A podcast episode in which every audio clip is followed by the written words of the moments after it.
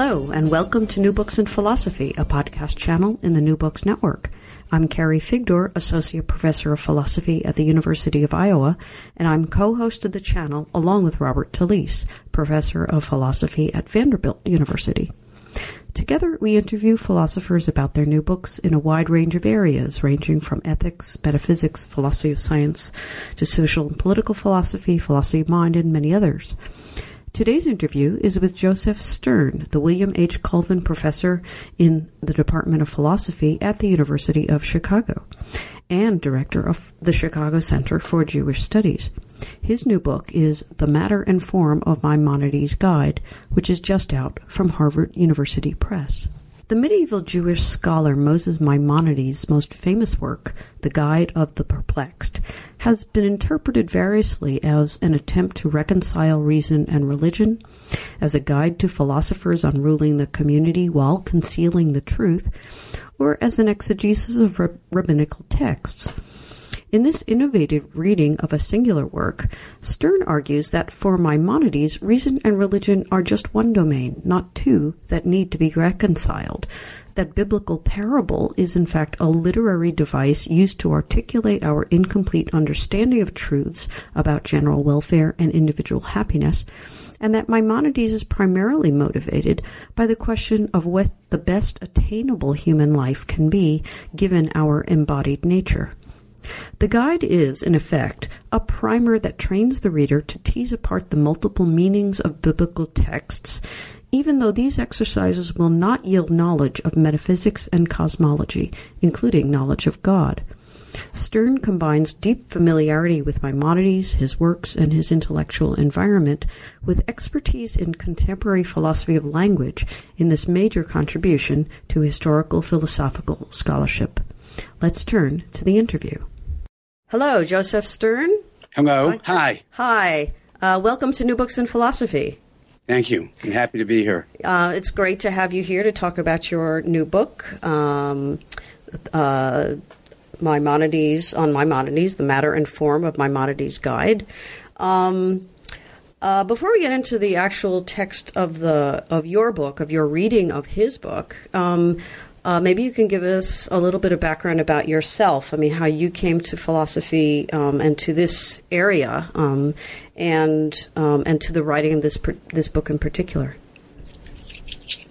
Well, I don't know how I came to philosophy, but I do know that it wasn't until I started doing it and studying it that I had any idea of what philosophy is.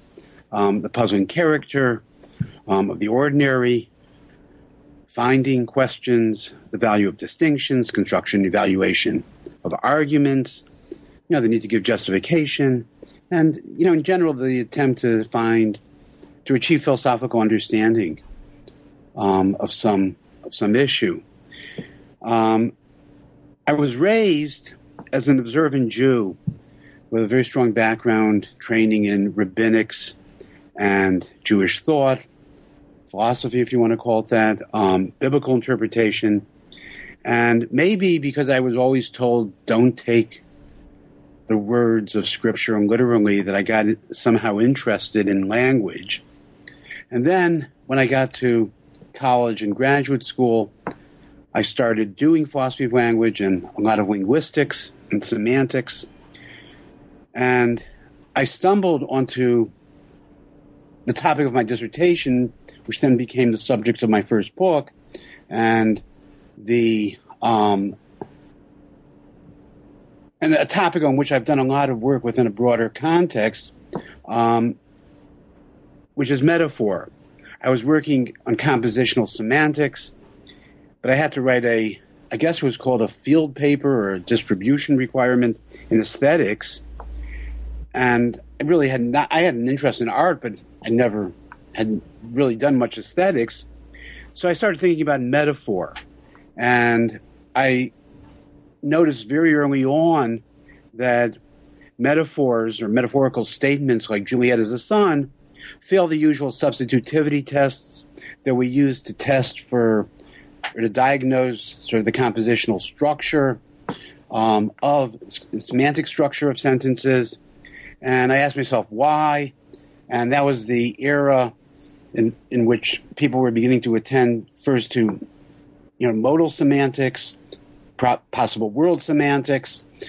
So you ask yourself, well, are they like propositional attitude sentences or modal sentences? And around that time, at the same time, there was a sudden explosion of work due to Montague and formal pragmatics and the importance of context sensitivity and indexicals. And I went off to a linguistics institute at Amherst and I read Kaplan's work for the first time. And so thinking about metaphors, I I realized that how context dependent they were. That was something that people had, had mentioned already.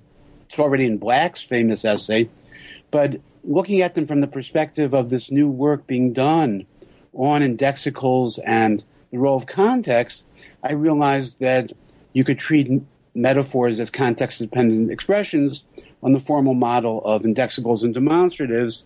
And that, that eventually, well, I wrote the paper then, and then that led to my dissertation. And then after a long time, I finally um, completed the book.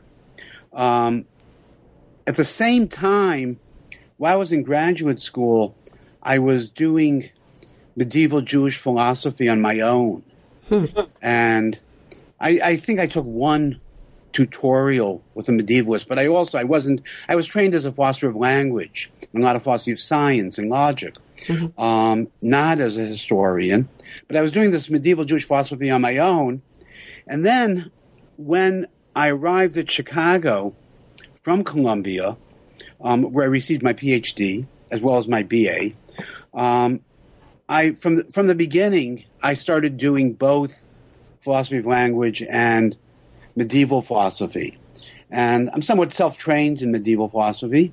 Although I've I spent a lot of time talking to Shlomo Pines, and and I took some courses after my doctorate on leaves in Israel, and since then, which is the early '80s, I've been alternating between medieval philosophy so Jewish philosophy and especially its Islamic Arabic background, and I teach also Latin philosophy, alternating between that area, the 12th, 13th century, and very contemporary philosophy of language um, and semantics.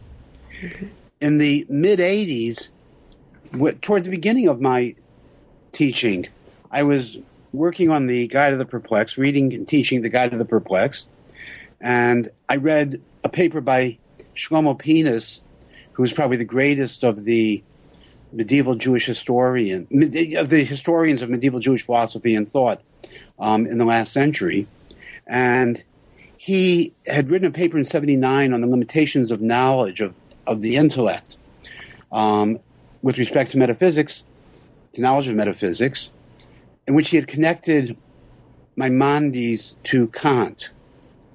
And around the same time that I was reading that Maimonides and Pines's paper, um, I was also teaching a course on skepticism and thinking a lot about skepticism with the sudden explosion of work by Burnyeat and Frede and Barnes, you know, and a lot of other people right then. And I started noticing parallels, similar moves, similar kinds of arguments. And that was what led me into thinking about the issue of skepticism. So tying sort of the limitations of the intellect, not to Kant, but I look back to Hume and to the Pyrrhonists. And I didn't have any historical evidence of a of influence, but we have very little knowledge of influence other than the Aristotelian corpus um, during that early period.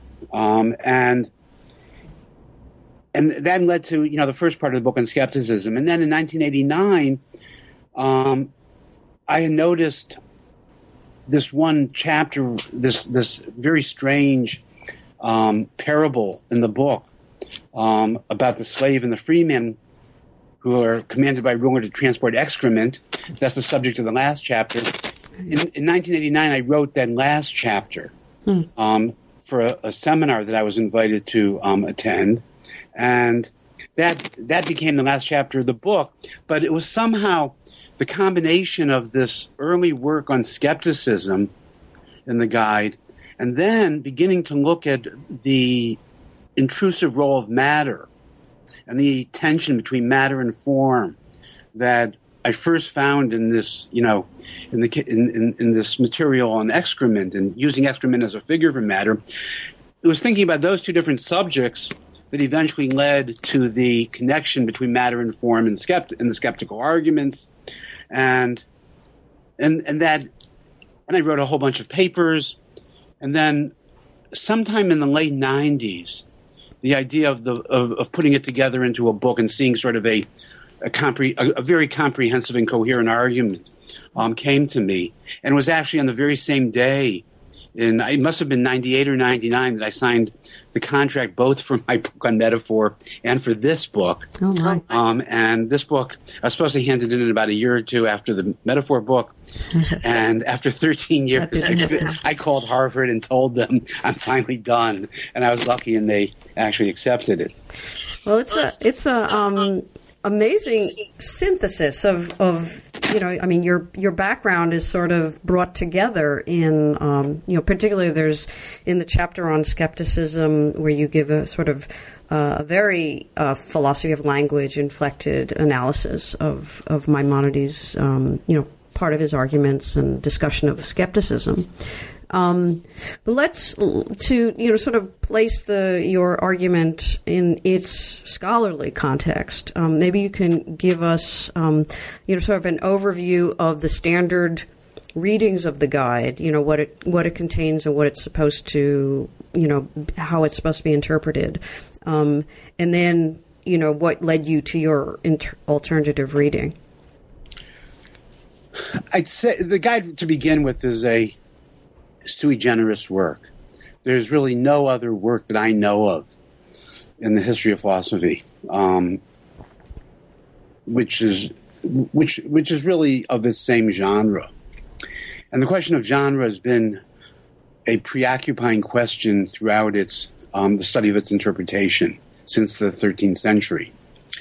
Probably the oldest of what you could call standard readings representative readings of the guide is to take it as a medieval summa, so a synthesis of reason and revelation, different in form from, from Thomas's summa, but a kind of compilation, encyclopedic compilation of that sort, um, which attempts to synthesize philosophy or reason and religion, law, or revelation. So the guide on this reading would be a rational reconstruction, as we say nowadays, or a philosophical reconstruction that's of Judaism, of a revealed religion, um, that's organized topically. So if you look at the, the guide, and this is the way in which it was largely read probably in the 19th, 18th, 19th, early 20th century, and partly as a result of the growth of what's known as Wissenschaft des Judentums, sort of the scientific study of Judaism, where they attempted to, you know, to scientifically study Jewish texts, but they were using, you know, classical texts as a model. If you look at the guide, it looks like there are it, it divides into sections. So the first part of the the first book has to do with divine attributes, divine attribute terms um, both individual terms and then systemic problems of of of, um, of attribute terms. Um, they're corporeal, they're anthropomorphic. How do you truly apply them to God? So you have to figuratively reinterpret them. Um, you have then a move toward negative theology and um, and what are called attributes of action, are descriptions of, of God acting, which don't raise the same sorts of philosophical problems about multiplicity or compositeness in God.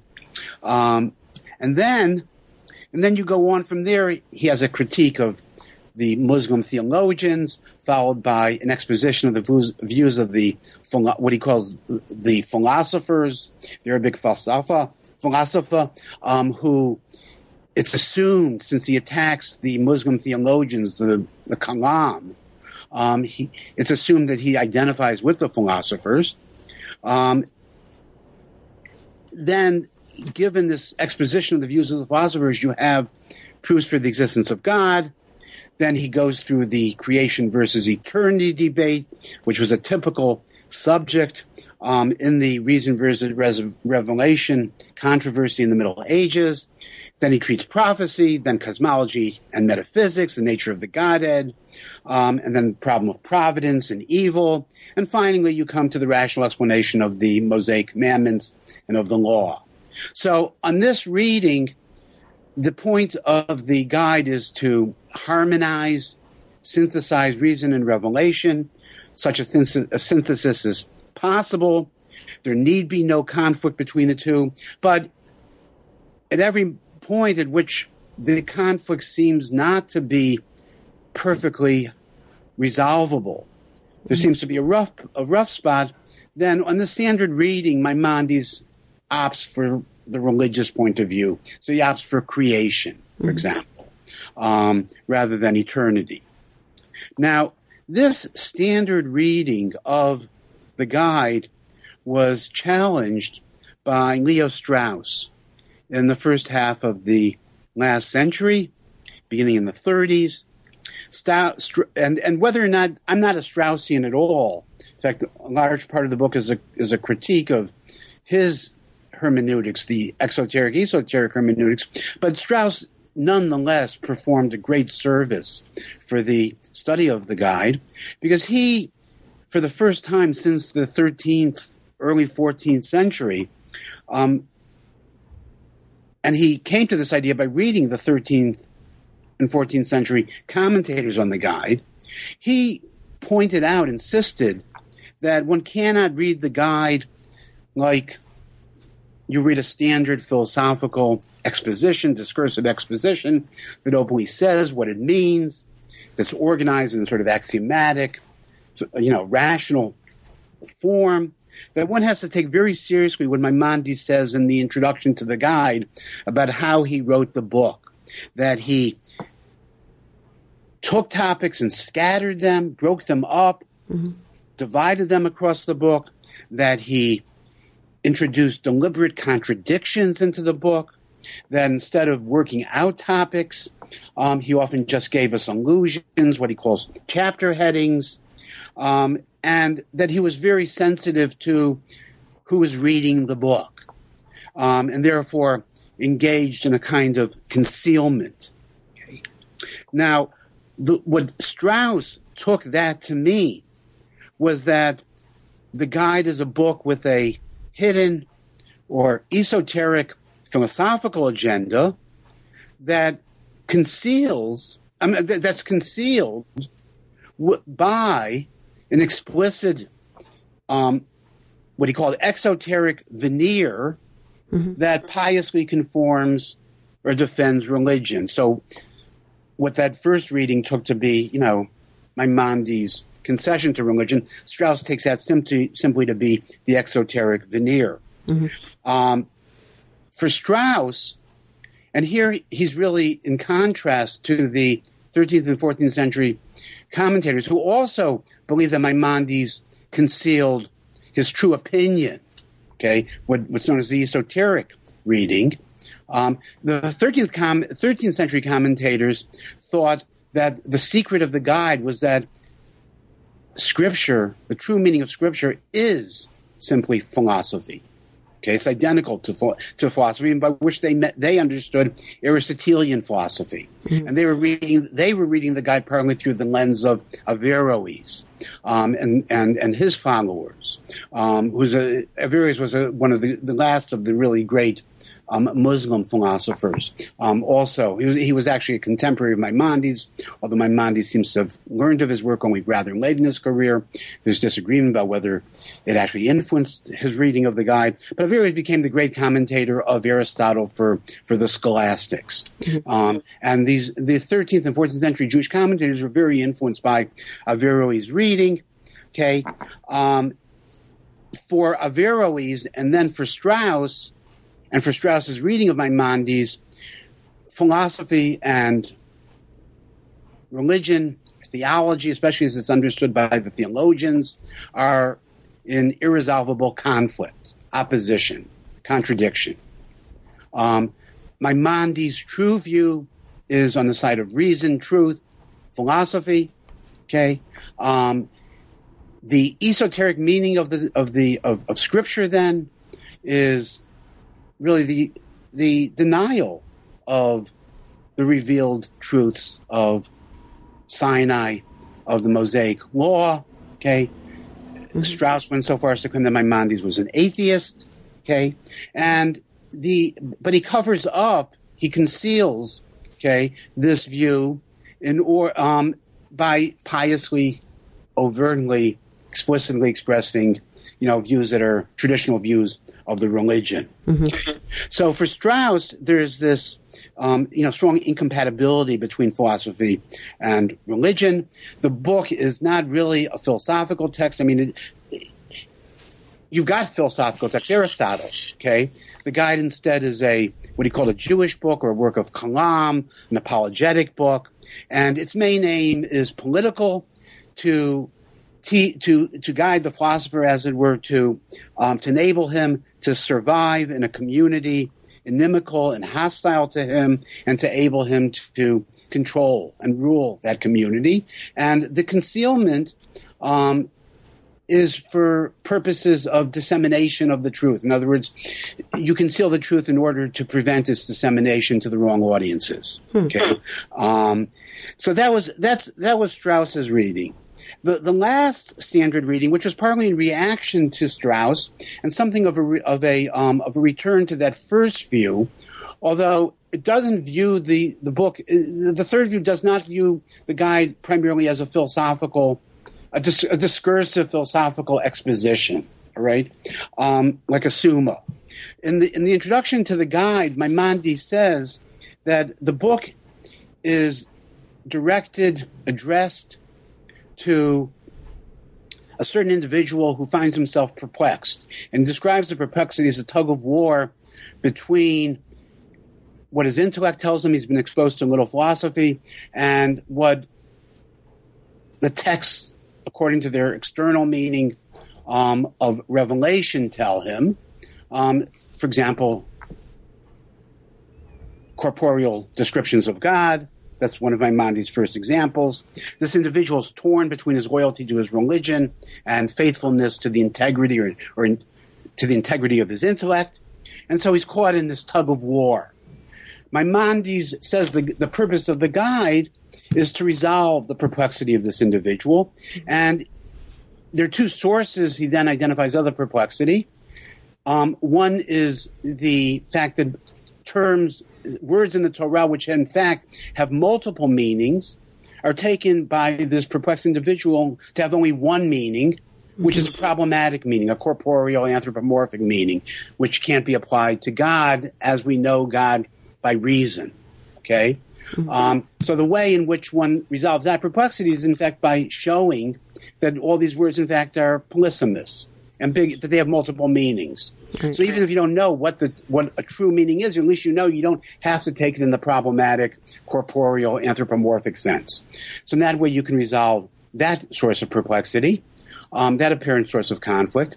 And the second source of perplexity is that there's certain passages he says in the in, in scripture in the rabbinic writings which are parables, um, but are not explicitly identified as such. So readers often take these stories in their external meaning, and they look they look either silly or blatantly false or absurd, um, contradicting nature, everything that science and reason tells us. Okay, um, so they think either the authors were primitive, you know, fools, or they swallow these absurdities lock, stock, and barrel. Yeah. In other words, they give up their reason. Um, so the way in which to resolve that perplexity is well optimally would be to understand the full parable the meaning of the parable. But even if one doesn't understand the parable if one knows that it is a parable and we'll see as Maimonides goes on to explain that a parable is a text with multiple meanings right? One can come you know one can resolve the perplexity. One will no longer be torn because one realizes that they have some inner meaning. But the, the point the point is, is that on this third reading the guide is primarily an exegetical work. It's a work directed toward um, interpretation of the um, of, of, of, of, of the Torah, of Scripture, and of rabbinic writing. And in particular, and here he draws on on, on, the rabbinic tradition, and he sees himself as part of the rabbinic tradition, which he's going to reinterpret as a philosophical tradition that the rabbis and the prophets themselves were philosophers. Um, they, they they claim that they had two phrases to to by which they referred to the great secrets of the um, of of of um, of scripture, one was a phrase called the account of the beginning, which would be sort of the rabbinic interpretation of the first three chapters of Genesis. And Maimonides identifies that with natural science, with physics. Okay. Um, and the account of the chariot, which is a reference to this vision by Ezekiel. There's a similar one by Isaiah, um, the prophets, um, who have these remarkable visions of these chariots with these four headed figures, all of which have four faces and four wheels and four um, they're, they're, they're, they're four globes. I mean, they're remarkable visions. And he took and he, he interprets that as a as as metaphysics or as cosmology, celestial physics. Um, so this is an exegetical move. Mm-hmm. Okay, reinterpreting these texts um, um, in, in um, philosophically.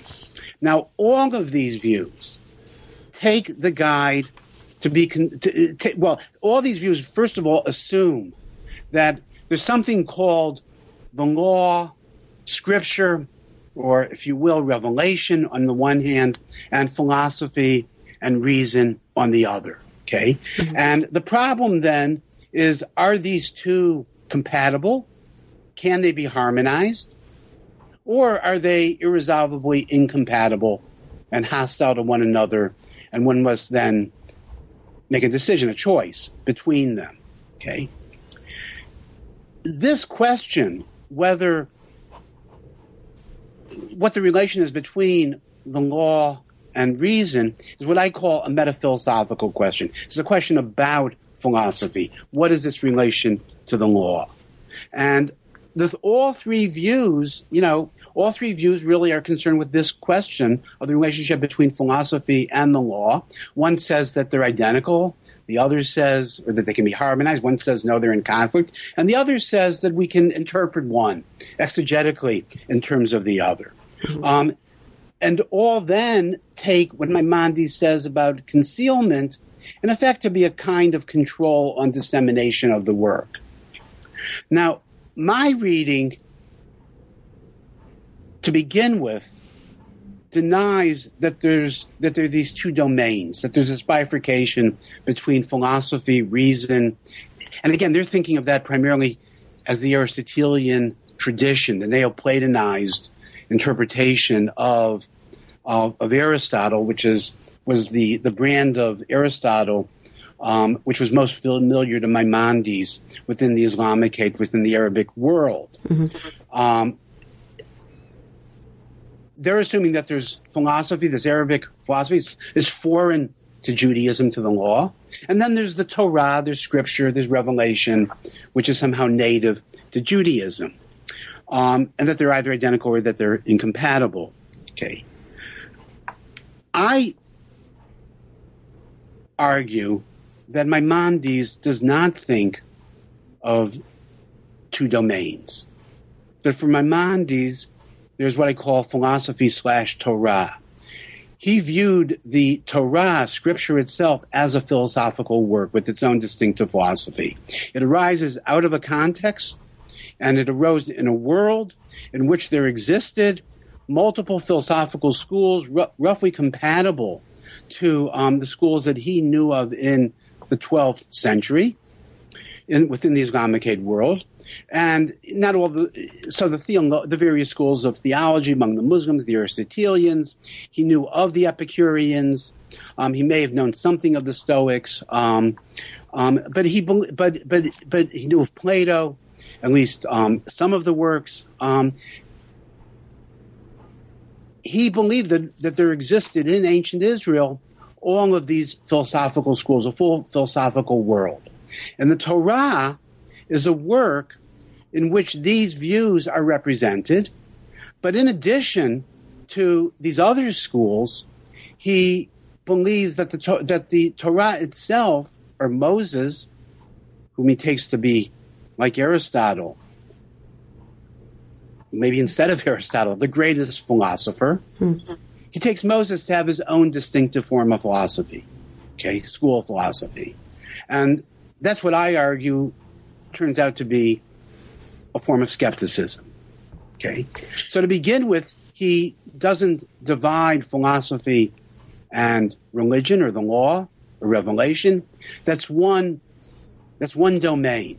There may be tensions, but there are tensions within philosophy slash law, not between philosophy and the law. So there's no work either of harmonization or synthesis to be done, and there's no work. There, there, there's no question of incompatibility because there's there, there, aren't two things to be, you know, to stand in that relation. Right. Okay? right. Second, okay, what I argue is that is that although the Torah is a philosophical text, and the guide is an exegetical work, don't think of it as an exegetical work on the model of biblical exegesis. Think of it as an exegetical work on the model of philosophical exegesis, say the commentary tradition on Aristotle. The difference is that the Torah is written in this very idiosyncratic form as parables. In other words, that the rabbis, although here he tries to compare the rabbis to Plato, adopted um, metaphors um, parables and imagery in order to express their philosophical content in a way in which, say, Aristotle did not. Although you have a return to, you know, parabolic form, a bit in imagery among the Neoplatonists. Um, so, yeah, so, so in my view, that so that's one that's one contrast between the way in which I'm looking at um, differently from the um, from the tra- from the traditional from either of these three standard readings. The second difference is this: I said that the traditional reading, the standard readings, take the guide to be concerned with this metaphilosophical issue, the relationship between philosophy and religion, or reason and revelation. On my view, Maimonides is not concerned with that question since there aren't two domains. He's concerned with a philosophical question. It's a classical philosophical question in what does human happiness consist? And what does beatitude or human perfection um, consist? On the standard Aristotelian view, that perfection consists in intellectual perfection, that is, acquisition of all the intelligibles and truths there are to be known, and then constant, undivided engagement, right, in the pursuit of that knowledge, um, reflection on it, application of it, sort of intellectual activity. Um, the problem that Maimonides concern, uh, uh, uh, sees with this ideal, this ideal ideal, if you will, mm-hmm. is that insofar as we are embodied creatures, where there's no form without matter and no matter without form, he makes very strong use of that Aristotelian maxim. Um, there's we're unable to achieve both knowledge of all intelligibles and truths for various reasons, arguments that I go into in the book, okay, and we're unable to, even if we were able to get apprehension, we're unable to engage in undivided contemplation of intellectual truths, of intelligibles. Um, me, for the reason that we're bodies and we yeah. have bodily needs and desires. So, since we can't achieve that ideal, the real problem for him then becomes and and demonstrating you know that what the limitations are that prevent us from achieve, achieving the ideal the real problem then becomes what's the second best life that we can live? And here he he gives us various exercises training and that's the last part of the book. Okay, so um, you know, you you just mentioned, I mean, among many other things, the um, the uh, your particular sort of approach to the text as a, a as a form of exegesis, and and um, you uh, you describe Maimonides, in fact, as a as a philosophical exegete um, of the core of the philosophy of the Torah, or yeah, the the philosophy of the Torah slash philosophy. Um, so in the in the very beginning chapter, I mean that kind of sets up your entire sort of innovative reading from this hermeneutical viewpoint in which you describe um, uh, what he's using the parables for. That you know in his um, uh, in his context of the book, um, you know, parable is not like the standard, you know, biblical parables that you hear that are supposed to have some sort of moral for life, but actually it's more a sense of trying to understand um, the the meanings, the multiple meanings of of the of these texts. Um, so maybe, and you also do very nice. You you sort of go through the parable of Genesis three with um, Adam and the apple um, to sort of illustrate this sort of multiple meaning uh, hermeneutical exercise. Um, so maybe you could um, you sort of go, you know, explain, you know, how that hermeneutical exercise works. Okay.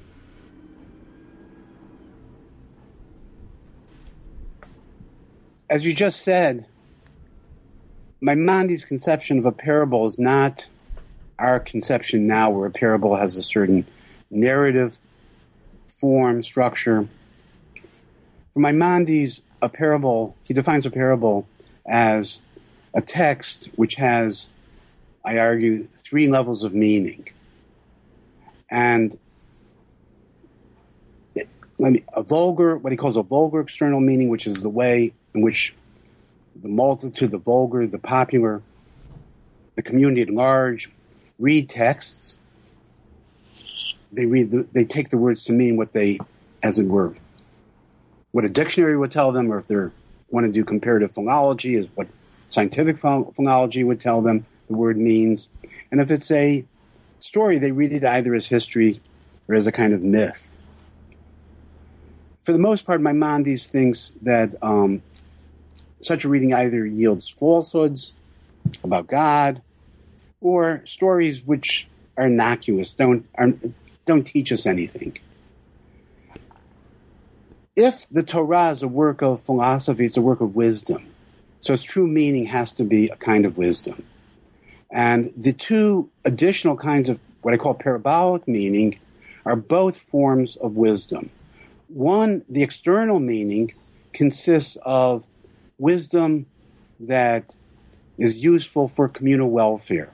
That is, it's wisdom that would direct one to create the best possible human society, community, and this would be one that attends both to the material, social, economic, economic, um, social, economic, political, moral needs, legal needs of its citizens, but also, and this is what characterizes a community as, as a divine community, as the best possible community, um, it also attends to inculcating in the citizens the right beliefs and values um, both necessary beliefs for the community and also the kinds of beliefs that he thinks um, every individual ought to hold. For example, that God exists, that he's not a body, that he's one, um, and so on.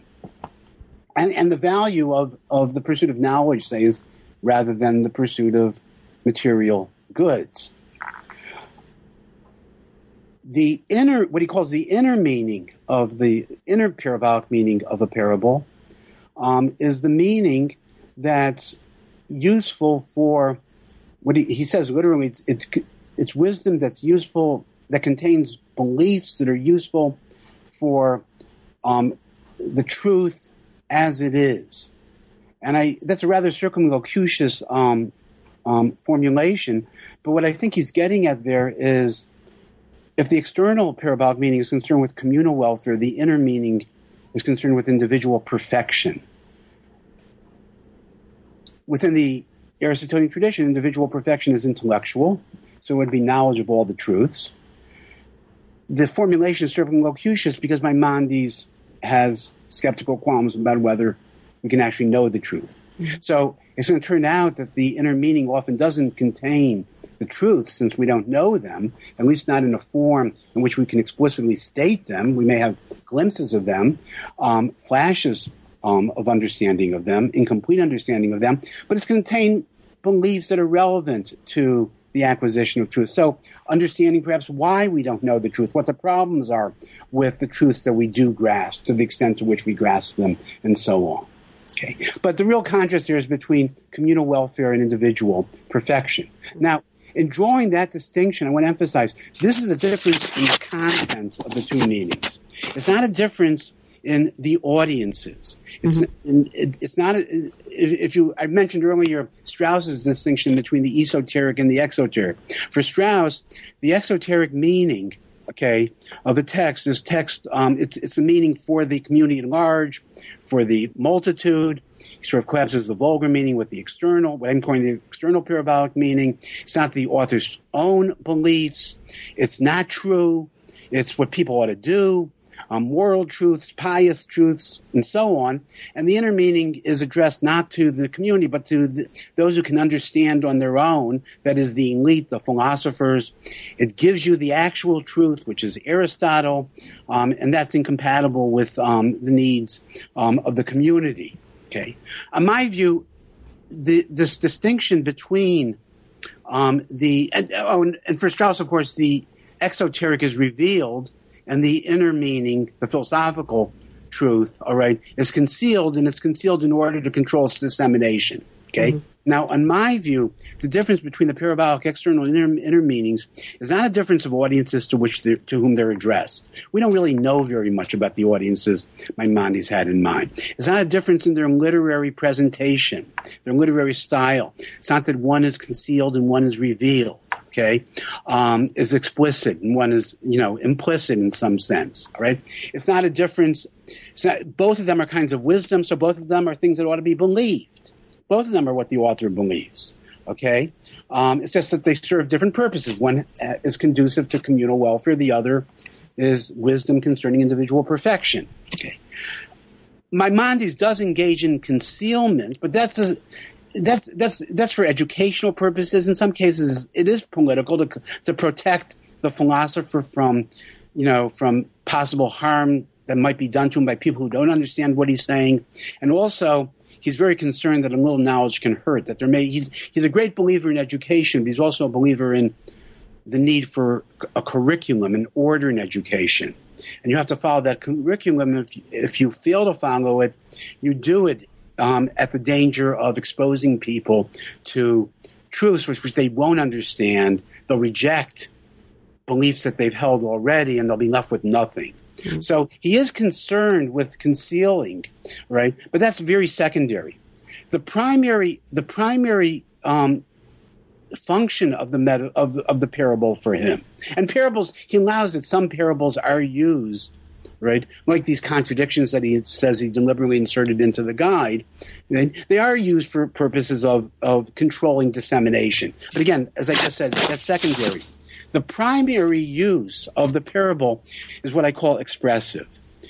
Because the philosophical truths, the, the truths that of metaphysics or physics that would lead in the ideal case individual perfection are only incompletely understood Okay.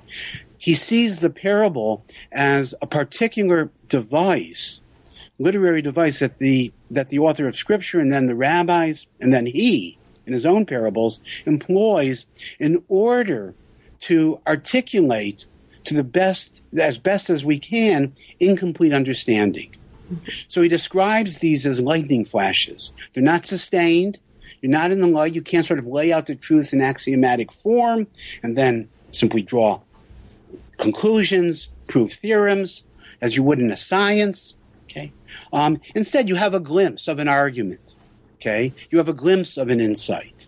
You probe it. You look at its presuppositions, at its arguments, at its at, at, at its premises. Okay. You find problems. You find claims that you don't fully understand. Okay. Um, you're in darkness again. Okay. So you start over. You have another insight. Okay.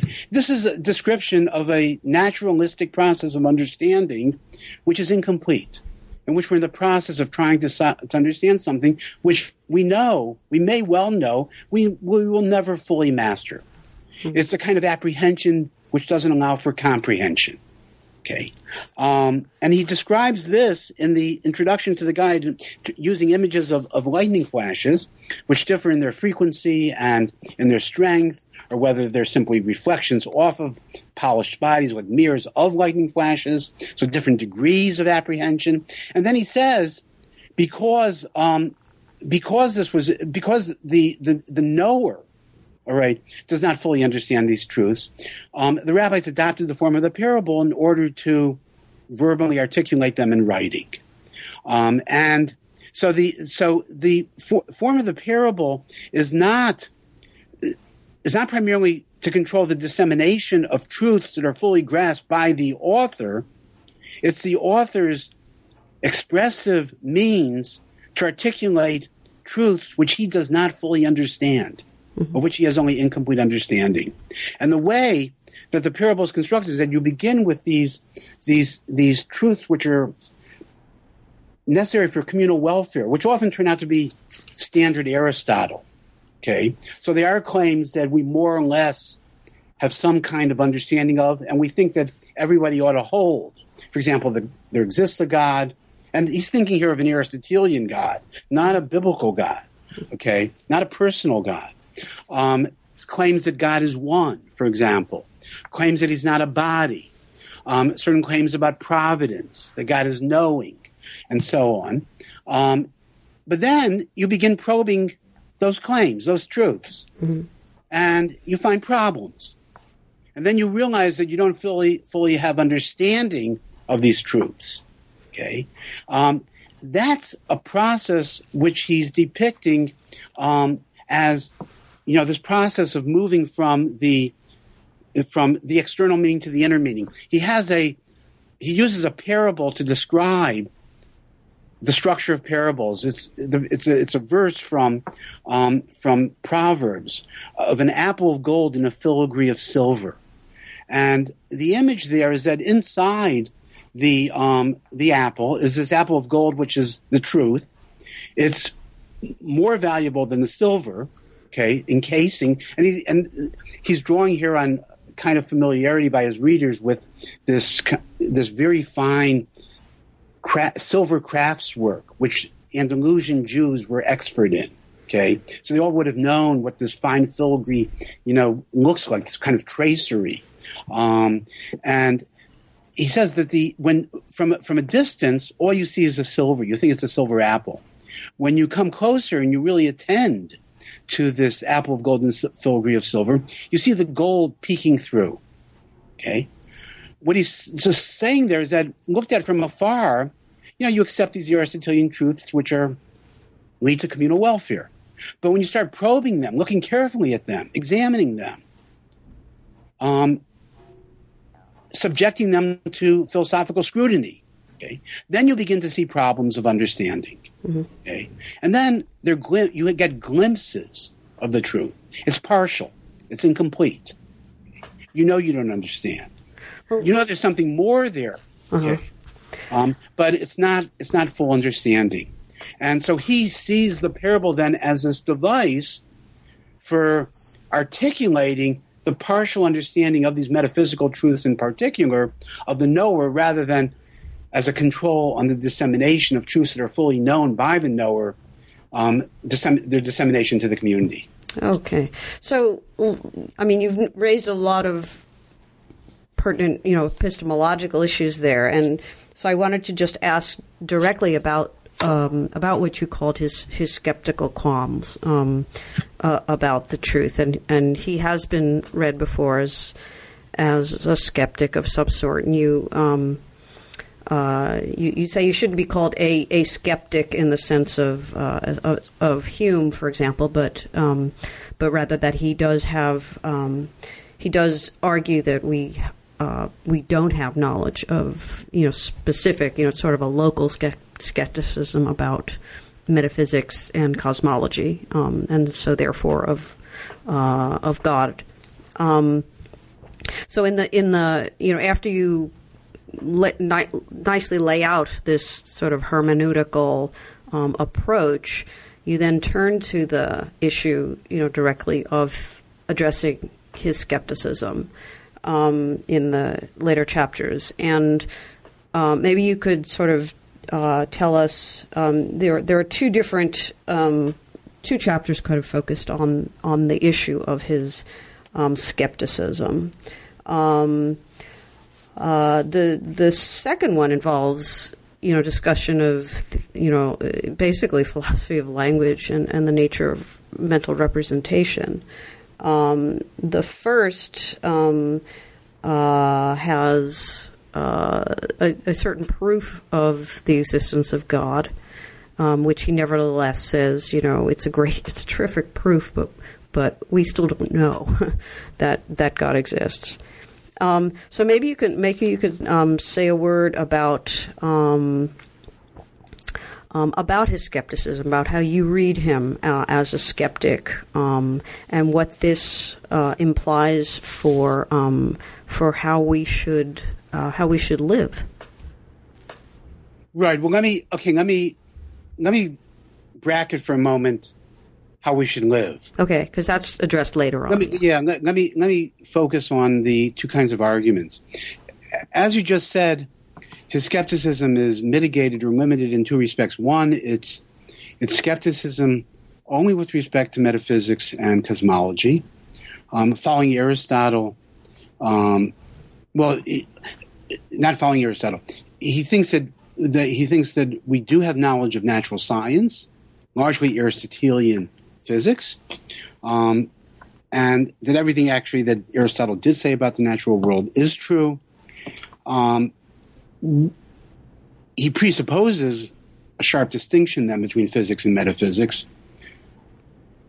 It's not as clear as he'd like it to be that that distinction is as stable as he as he as he makes it out to be, mm-hmm. since the metaphysics are the ultimate causes of the physics.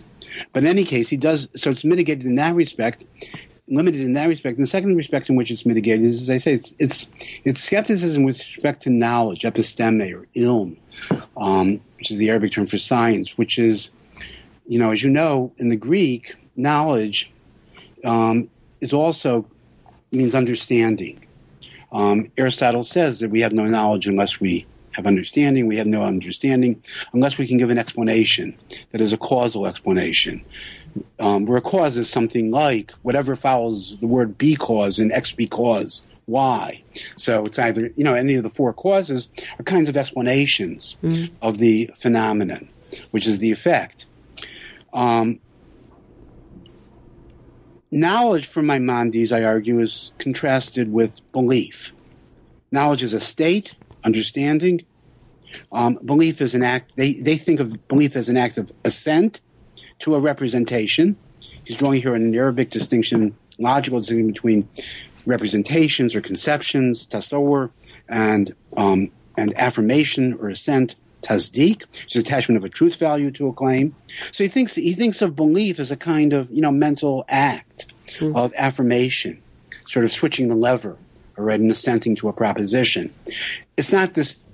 You can believe in something then without having understanding, without having knowledge of it, because what you and and the belief can even be necessary. It can be um, that is. Well, I'll give you an example of that in a second. Um, and indubitable, um, but it can still lack understanding. Mm-hmm. So there's a sharp. So the one is limited to metaphysics, and two is limited to the kind of commitment that you would make that you really know what the rea- what, what, reality is like. In other words, you have a kind of understanding of reality, right, which is a deeper epistemic commitment than simply believing that something is the case. Um, for Aristotle, this is a distinction between two kinds of demonstrations: demonstrations that merely establish the fact that a conclusion is true, and demonstrations which he calls propter quid that establish both that the conclusion is true and why the conclusion is true right? So the demonstration contains a cause or explanation of the conclusion. So I argue that Maimonides actually gives arguments for two different conclusions about two different skeptical conclusions. One are a set of arguments which establish what I call the limitations of knowledge or of the intellect, and the others and th- these mainly have to do with cosmology and certain claims that follow from cosmology, like the existence of God, mm-hmm. and claims that and, and, arguments that show the impossibility of knowledge. And these turn out to be arguments really about the nature of God, um, and they're arguments that result in antinomies. So, in the what you call the first chapter, I give an argument um, for I give an argument that establishes the limitations of our knowledge, and I focus on what I tried to what I wanted. I wanted the best possible argument that would give you the strongest possible belief, mm-hmm. but still would not furnish knowledge or understanding. Okay, so I focus then on his argument for the existence of God. The standard, the, he, the standard arguments for the existence of a deity are arguments from the heavens. Okay, the standard, the traditional Aristotelian argument is that the heavens move in this eternal, unending, you know, um, continuous um, circular motion. That motion requires a mover. Okay, you can't have an infinite chain of movers, so there has to be a first mover. Mm. There's a second argument with which which was actually popular among the Kalam, although Maimonides, among the theologians, the Islamic theologians, although Maimonides restates it in a philosophical form, and that's an argument from the irregular motions of the heavens. Mm-hmm. Um, if you think that there's not one sphere but multiple spheres in which the planets are embedded, um, some they go at different velocities. The planets move at different velocities. They move in different directions. Okay, um, there doesn't seem to be any predictable order to those movements. That suggests that they are not necessary or eternal, that is perfectly ordered, but rather that they were simply particularized. That's the term that he uses. It's a term from the Kalam. They're simply picked by someone, hmm. chosen as it were, not, not for a reason, but arbitrarily, by will. Okay? And so that's a second fact about the heavens, all right, from which you can argue for the existence of somebody who picked her, a particularizer, a mm-hmm. deity with a will, all right, that created and maintains the heavens um, in, in, in, in, that kind of, in that kind of motion. Um, so there's these two different arguments when Maimonides himself comes to give an argument, he, he gives neither the argument of the philosophers. He, he, he presents it, but it's it, they're problematic in various ways, and he has various criticisms of the Kalam argument for a particularizer. But he comes up with, with, with what he says is an indubitable, certain, um, unquestionable proof. Mm. And it's in the form of what's known as a as a, um, a constructive dilemma. This was a Stoic form of argument. Okay, mm. it's not really excluded middle, although people think of it like that. There are two possibilities: either the world is generated, created, or it's not generated. It has no beginning. It's eternal. Okay. He argues if it's generated, originated, created, then it has to have a creator. Okay. A particularizer, somebody who brought it into existence after non existence. If it's eternal and necessary, well, it still requires a mover, a cause of its eternal continuous motion. Remember, for Aristotle, causes can be simultaneous with their effects, sort of vertical causes. Okay. Mm. Okay, and that and there can't be an infinite chain of those, so there has to be a first such mover, right? And that's the deity. So if the world's created, there's a creator. If the world is eternal, there's a first cause the world is either created or it's eternal. Therefore, okay, there has to exist this this cause, this ultimate explanation or reason or agent, all right, and that's God. Mm. If QED, God is proven. Okay, now I ref- there, there are all sorts of obvious questions you can ask. Is it the same God that's being proven by the two lemmas, for example? Okay, um, one's a creator, the other is a first, a prime mover, a first cause. Okay, and I argue that in fact he thinks of both of these ultimate, you know, causes or agents as what he he takes over a term from Avicenna called the necessary existent, right? Which is not an intellect, um, a prime mover in the usual Aristotelian sense, but something much more transcendent. Um, and um, I, let me not go into details of that, but he gives you this proof, okay, which he says is third. And look, there are only two alternatives here, so it's exha- they're exhaustive. Okay. Therefore, the conclusion, if it, the conclusion does follow from the two lemmas, all right, it's necessary. Okay. Mm. Um, it can't be challenged. However, okay, do we have an explanation of how these this particularizer or the prime mover, okay, moves the heavens, mm. either irregularly or in the eternal motion? And I argue that no, we don't have, and, and the kind of explanation you presume we would think it would be an explanation in terms of final causes, purposes, right? Um, but purposes, you know, final causes, there are also efficient causes and they're, they get conflated with formal causes. Okay, let me not go into all the details. Okay. He argues that in fact, we, we don't have an understanding of that cause. Of, we can't explain the motion, how the motions are caused um, by these these agents or this first cause. So we lack any understanding of the conclusion that then follows from right, from these motions. Hmm. So, although the proof turns out to be certain, there's no either way. You have to acknowledge that there exists some sort of cause or agent, okay, a necessary existence. Okay, we have absolutely no understanding of how that agent actually functions as the cause of these um, of the motions of the spheres. So we're left without understanding. We're left then without an explanation and without knowledge. So that's an example of what he has in mind. And what I I just said that we don't have an understanding. In fact, he gives you a parable to express an antinomy um, that arises from the theory of final causes, where the cause always has to be more noble than the effect. Mm-hmm. Okay, um, and I'm sorry, where the effect has to be more noble than the than the cause. All right, and the nature of the kind of causation which would be um, which would be operative here um, according to Aristotle, whenever you have causation, the two, the cause and the effect have to be contiguous to one another. They have to come into contact with one another. That's obviously going to be impossible if you're dealing with an immaterial being like Aristotle's first cause or this, you know, this deity of the, um, this particularizer. So, in order to baptize the kind of causal relation um, since it can't be, there's no material con- contiguity, um, Maimonides um, enlists this Neoplatonic term, which we call, um, which he which Pines translates as overflow. We usually call it emanation. Arabic is the term fayd, mm-hmm. Um, and um, simply to baptize what this relation is. Okay, but fi- emanation always goes from the more noble to the less noble. Hmm. Final causation goes from the less noble to the more noble effect. Okay? Um, that's an antinomy because it can't both emanate and be a final cause because then the effect would have to be less noble than the emanating cause. Mm. So you actually see, I mean, that's the kind of problem when you start probing how everybody's got to believe then, have, with certainty that God exists.